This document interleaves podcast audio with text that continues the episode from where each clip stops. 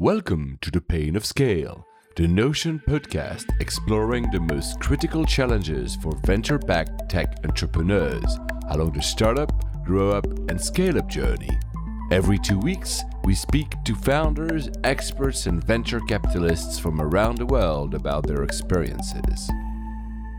And hi, Stephen, one more time for the last episode of the season. How are you? I'm very well, Paul. And yourself? Very, very good. And very excited that we finished the season on a high note. I'm very excited about this episode.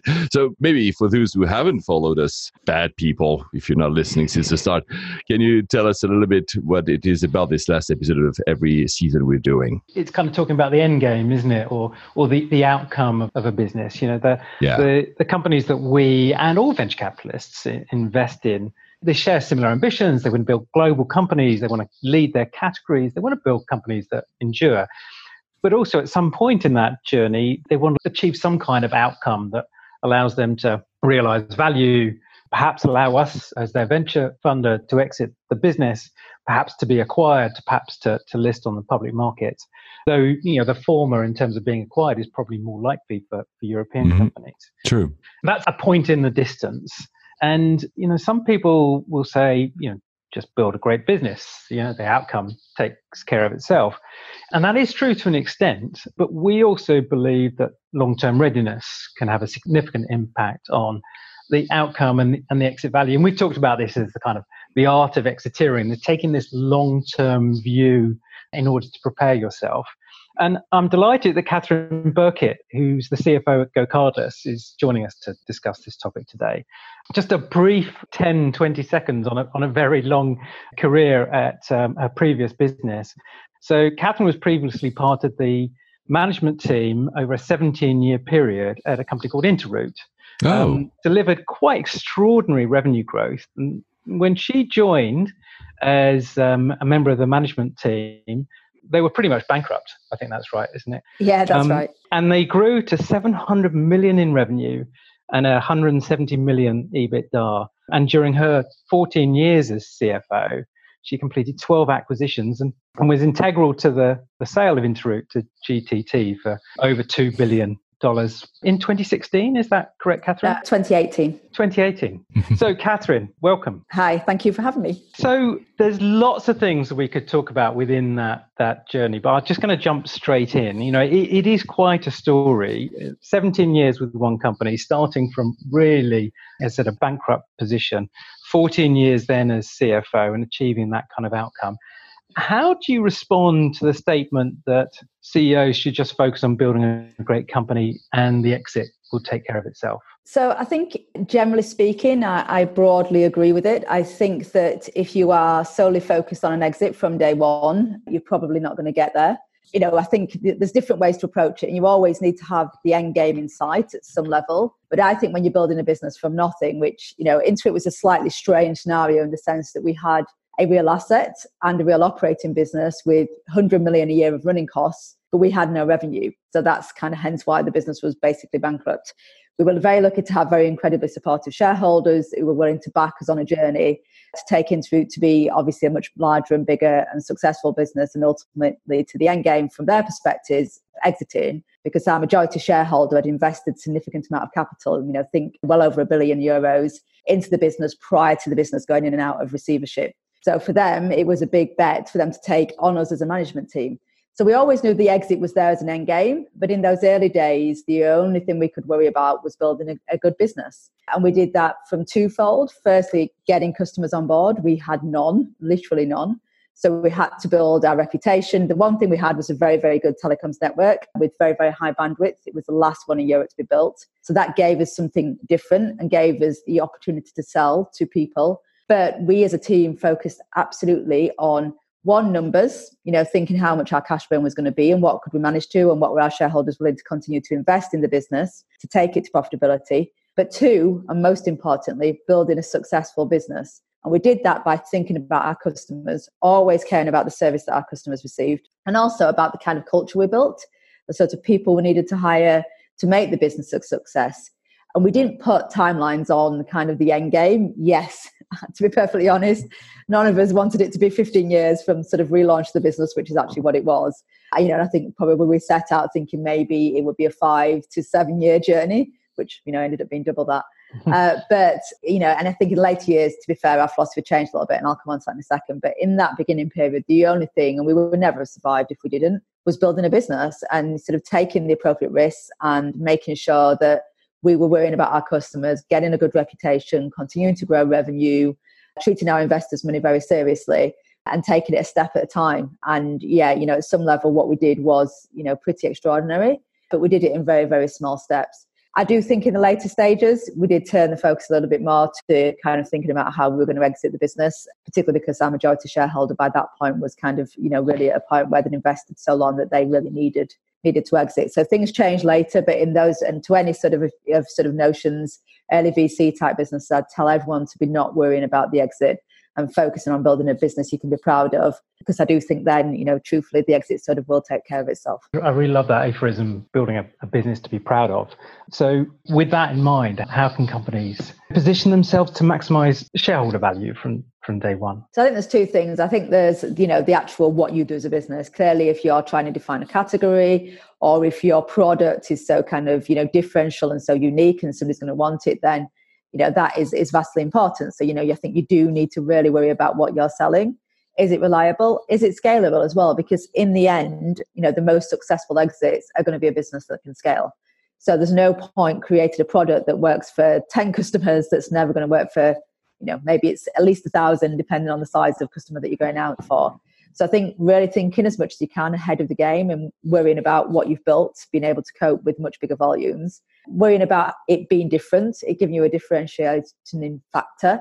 Uh, but also, I think really building kind of the right ethics in the business and, you know, caring about your customers, treating your customers well, caring about staff, investing in people because they will become, in all likelihood, a real asset of the business and help to maximize shareholder value sort of later down the line. So I think there's all the all the things about the strategy and getting that right and just, you know, taking stages in building the business.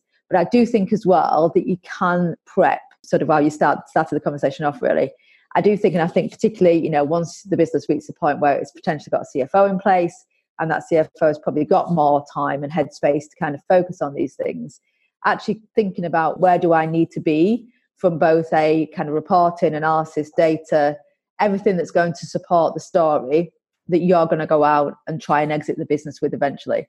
And I think there is a point in the journey where you do need to start thinking about those things because it's much, much easier to do if you're very, very well prepared. And I think, you know, it's important to always put the business first and it's never the driver, but making sure you've got the backup, you know, in terms of data, you know, to really, really sell the story to a potential buyer or to the market, whichever way you're going or to other, other private investors, I think it is absolutely critical. I really like that comment in the middle that you're building a business that post acquisition is going to deliver even more value.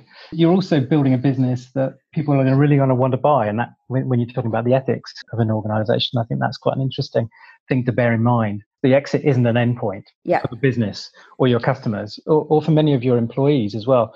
You said there are some things that businesses can do.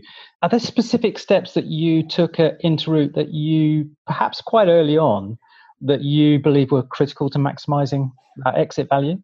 Yes, I think in all honesty, because we had quite a long time uh, to kind of ultimately get to that point, and in all honesty, we had a couple of sort of failed attempts in the early days when, when Interoute wasn't kind of, you know, from a numbers perspective, didn't stack up to, you know, where it got to in the end. But I do think that we as a business matured. So because of that, we were able to really think through the sort of data that would help to kind of back the story up and make sure we got a number of years in history to show on that data. So make it really, really thinking that through with the, with the exit that we sort of were successful on was a massive help. I also have to say that we sort of did go through sort of semi-sales processes a couple of times. One in the very early days when we brought equity in through Dubai Holdings, and then later when that changed hands to private equity. And I know private equity sometimes gets a bad name. But for me, on all honesty, when we brought our PE guys involved, the rest of our shareholding was with the private Swiss family and who were very, very hands off as investors. I do think the scrutiny that the private equity guys put on us as a business from our numbers perspective massively helped us to be prepared for the due diligence that we went through at the point that we had the successful exit. And also, kind of most importantly, to think about what that data was. And it became very, very important because we actually, during this period, also did our biggest acquisition. So we bought a business that was effectively two thirds the size of Interoute in 2015. And in doing that, so we knew that then we weren't just presenting one business's numbers as a combined business, you know, as a combined business as we're selling the business three years later, but it was actually, you know, two businesses together. And we had to make sure that all of our data was consistent because we ran the two businesses as one. We were presenting ourselves absolutely as one business, which was completely right. But of course, data had come from different sources because we hadn't actually owned EasyNet for three entire years. And secondly, the data, to be honest, wasn't in a great shape at the point we bought that business. So we did spend a lot of time ensuring that we got data in a really, really good place before we kind of launched the actual sales process. And I think that was absolutely invaluable in kind of making it the success that we did. And having a clear story, you know, being articulate about your strategy, as you say, being articulate about where the business was going post. You know, depending, you know, what's going to happen. You know, we were at the time potentially it could have gone to kind of another round of private equity or investors. So it could have gone to financial investors as well as kind of obviously as it was sold on to effectively a strategic buyer. But either way, you do need a story around where how the business continues post an exit event, and really have to think about how you're going to articulate that, how you're going to present it when you get to the stage of a management presentation. I think it helps massively if you, as a management team, are very aligned and everyone's bought into the story. And I actually do think it helps if you've got a very stable management team who have worked together for a number of years and kind of know both each other, but also all of the decisions you've made and why. And all of that you know it's kind of we went through many many years obviously building a business which i do think meant when we got into that sort of pressured sales process that we were able always to one answer questions but two talk very coherently as a management team together. That point of alignment i think is a critical one we've seen situations where that has you know deals have come undone slightly because there is a slight nuance of difference or quite big differences sometimes between the, the positioning and the expectations of different uh, team members can you describe the actual sales process itself? You know, how it came about, how long it took, any particular things that you felt could have tripped you up along the way? And then lastly, what you attribute to the kind of success? Yeah. So I'll start by almost taking a step back. So our private sort of shareholder was always the driving force behind really any exit. Really never wanted to go down the route of putting Interoute on the market. One, because they actually felt that it would kind of make it look like they were kind of in a position where they absolutely needed to sell and so therefore would be degrading to value but also because they were actually a very patient investor and they actually thought for many years the best value would be got by one buyer coming and speaking to us who really really wanted the business so that was always kind of the philosophy. So over the years we had various approaches from people. We talked to people you know sometimes longer than others but it never came to any fruition. What then happened is, you know, we then had our kind of private equity guys in who came on board as part of the board, and obviously as the, as the minority shareholder, and they really changed the way that we ran the business from a strategic point, but also thinking about that kind of end game of exit. One, they allowed us to really scale. So they supported the management team to effectively do the very big acquisition, which was really transformational for Interoute. This was kind of three years prior to selling. And they gave us the ability, one, we raised debt to fund the acquisition. So we went out to capital markets and rose, rose debt, you know, through both a public bond and a, term loan B. And that meant we could fund the acquisition. But what that meant, is it just took us up to the next scale. So we went from 400 million to 300 million turnover. So it's a 700 million turnover. And through, you know, the integration of those two businesses and achievement of synergies, we eventually, we finally got into to where we'd always wanted to be, which was effectively generating free cash flow of broadly 30 million after after debt. So, you know, we really totally had finished the turnaround at that point.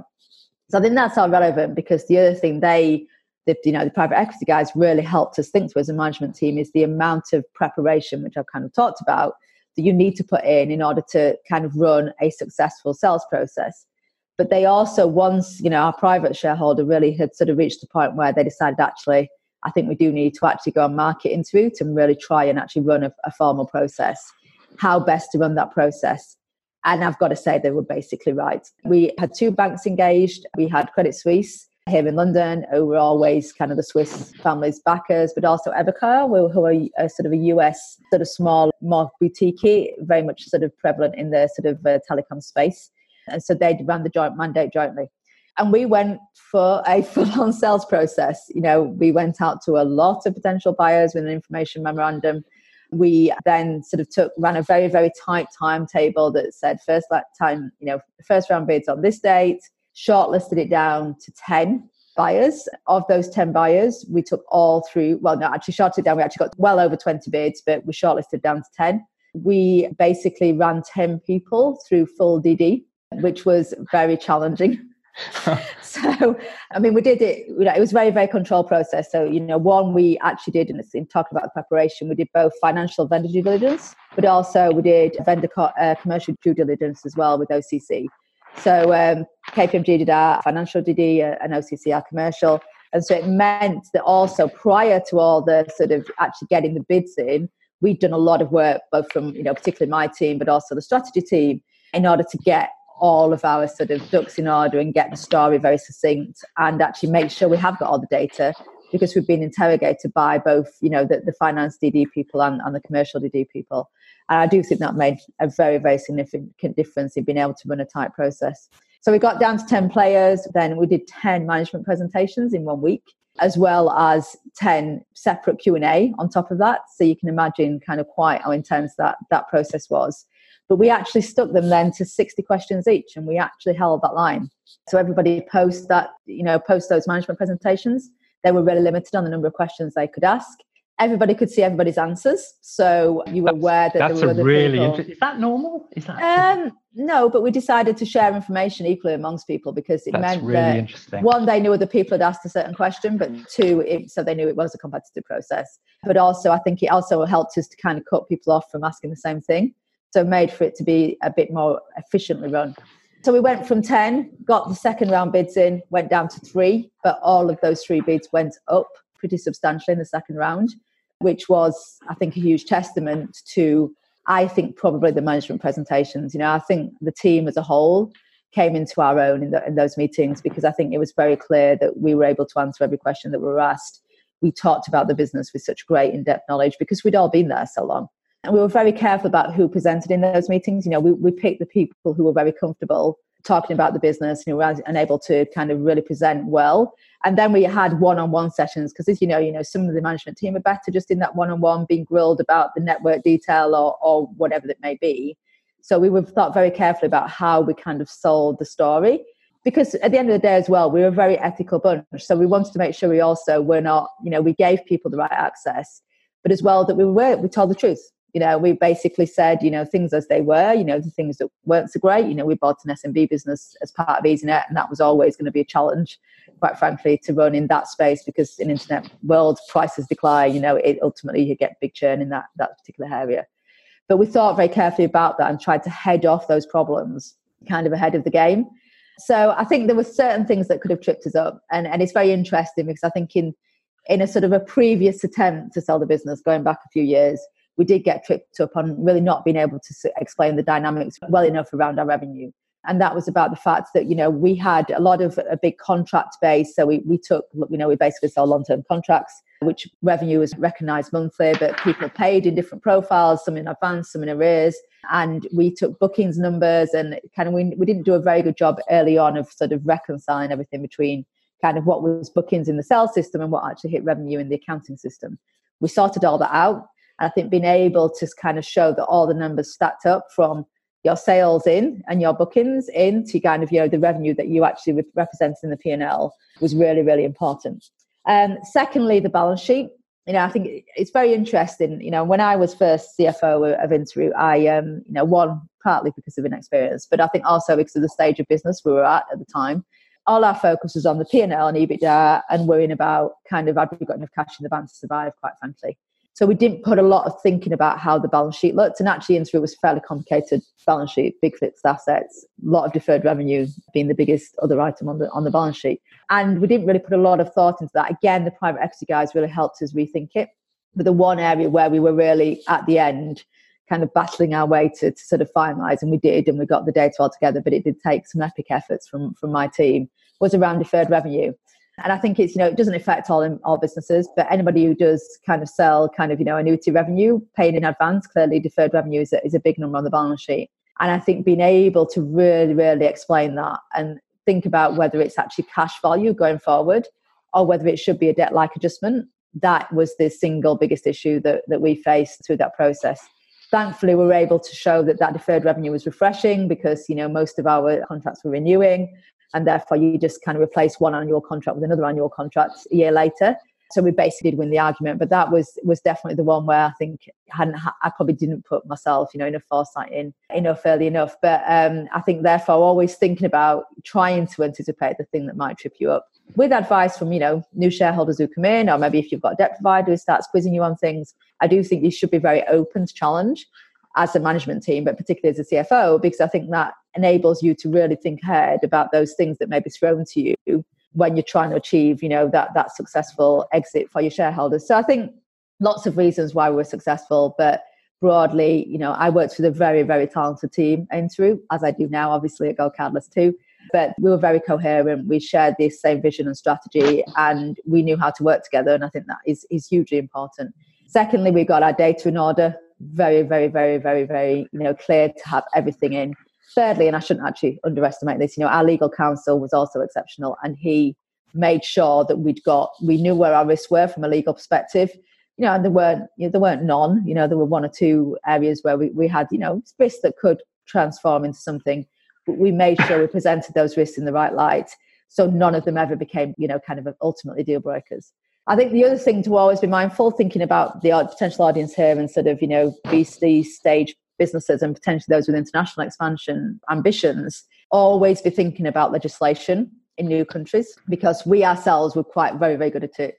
We made sure that if we went into a new geography, we knew what we were doing, we got our license right, we thought about tax right, thought about VAT right, etc., etc. But actually, in the in the purchase of, of EasyNet, a US sales tax issue nearly destroyed that deal from you know their perspective we were willing to walk away had they not kind of given us ultimately sort of helped protect the situation with regards to that. So i think you do so easy to ignore tax when you're a startup business and you're thinking about going into new geographies and not, and not really thinking through about everything you need to do in those new geographies. But it's the one thing i feel that can absolutely destroy a deal over something that could have been managed had you kind of addressed it up front. Especially if you're selling to a, a US yeah. buyer who won't take a, a, view on this. It's either correct or it's not. Exactly. Um, a couple of just quick follow ups. OCC? They're a um, sort of private boutique that do kind of quite technical due diligence uh, around in the sort of telecom sector, particularly.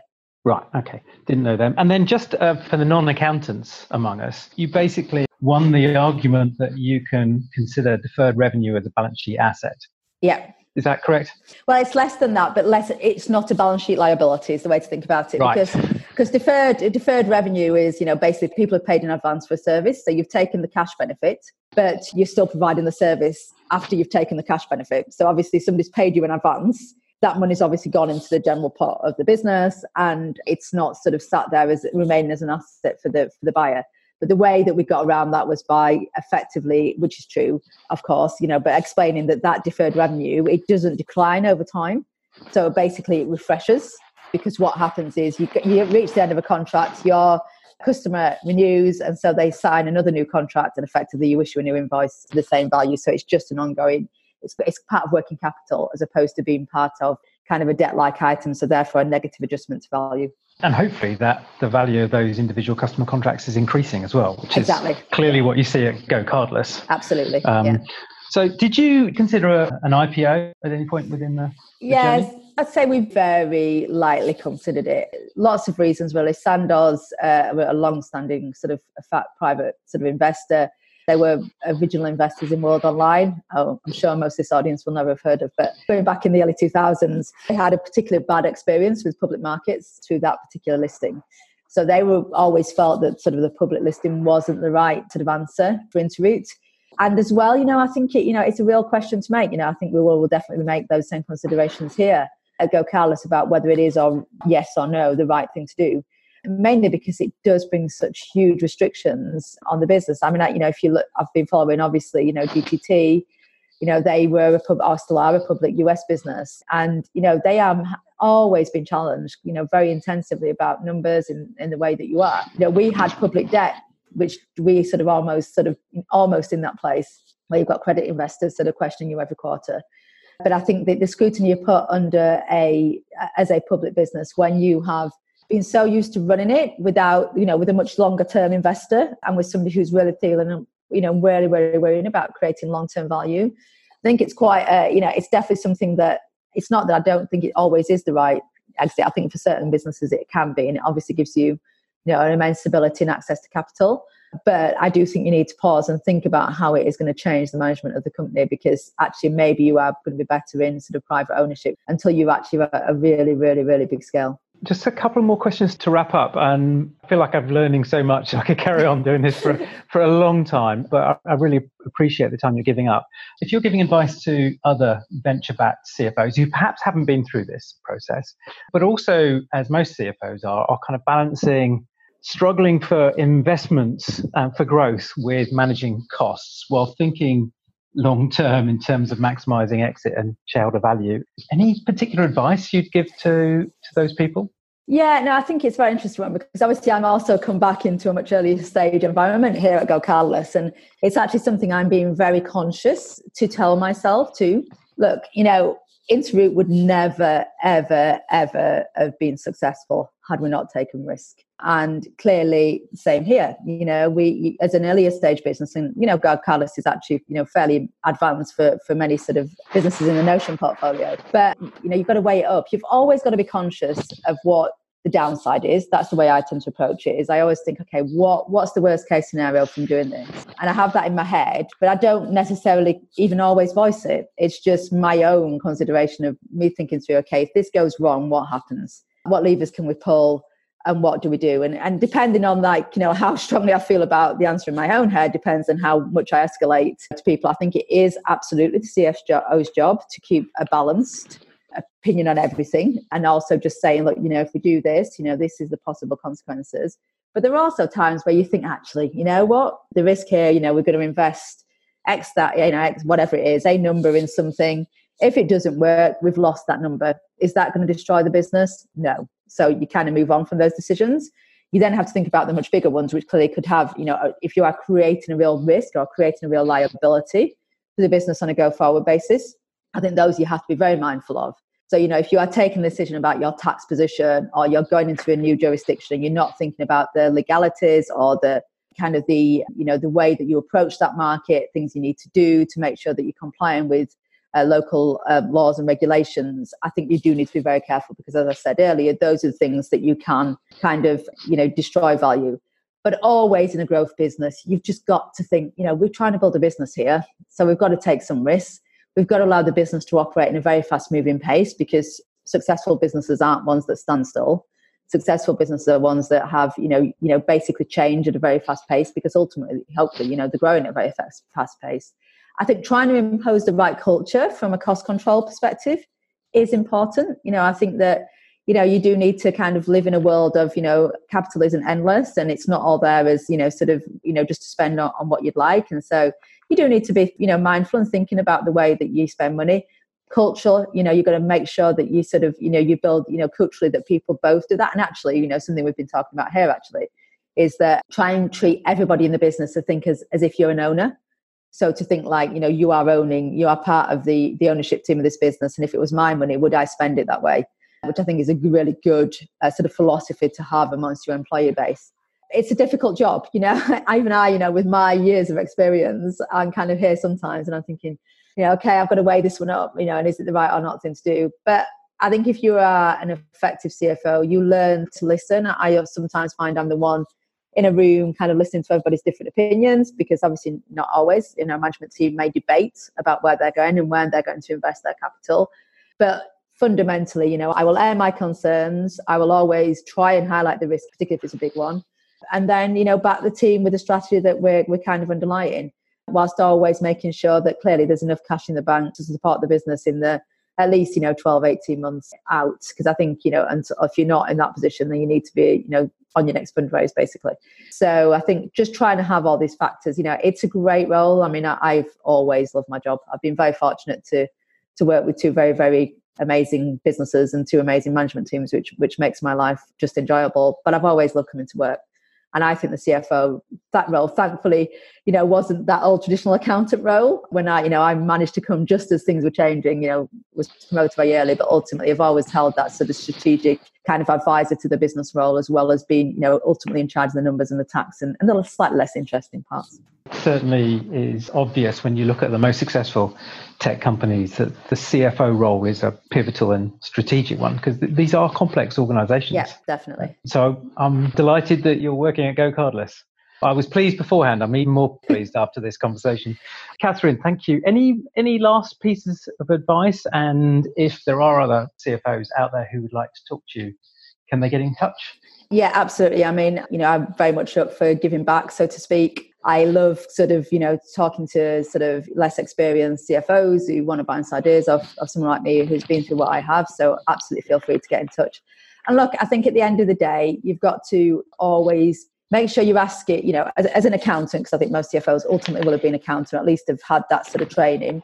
You've always got to balance things. You've always got to make sure and never be scared to speak your opinion or your mind and be very mindful of the fact that you know there is lines that you absolutely cannot cross no matter how much pressure you're coming under. So you always act with integrity and you know making sure the numbers are, are reported right and all the rest of it but it's such a great role in my opinion to be in. You know I, I think you get the best of all worlds in the sense that you you know you're sort of carrying the pressure of the performance of the business but i kind of always coped all, uh, you know pretty well with that on the whole.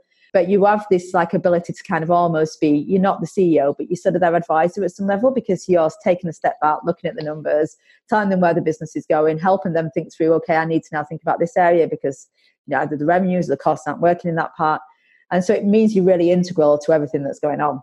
And i've always loved that you know i've loved being i mean i am a very as you probably have gathered from this conversation quite a vocal person and he's not sort of necessarily quite northern as well still even though i've lived many many years down south now. But i have that kind of you know i do give my opinion um, and i've never really held it back. But i think that's vastly important you know you, the cfo has to be able to to speak up and to drive things. But just learn and learn from mistakes i mean i've made so many mistakes in my career and I was very lucky to be spotted, you know, at my time in Interoute by both a very supportive shareholder, but also by a very supportive CEO as well, which is really invaluable to me making a success of my, my own career. So yeah, so just enjoy it. Um, never be scared to ask.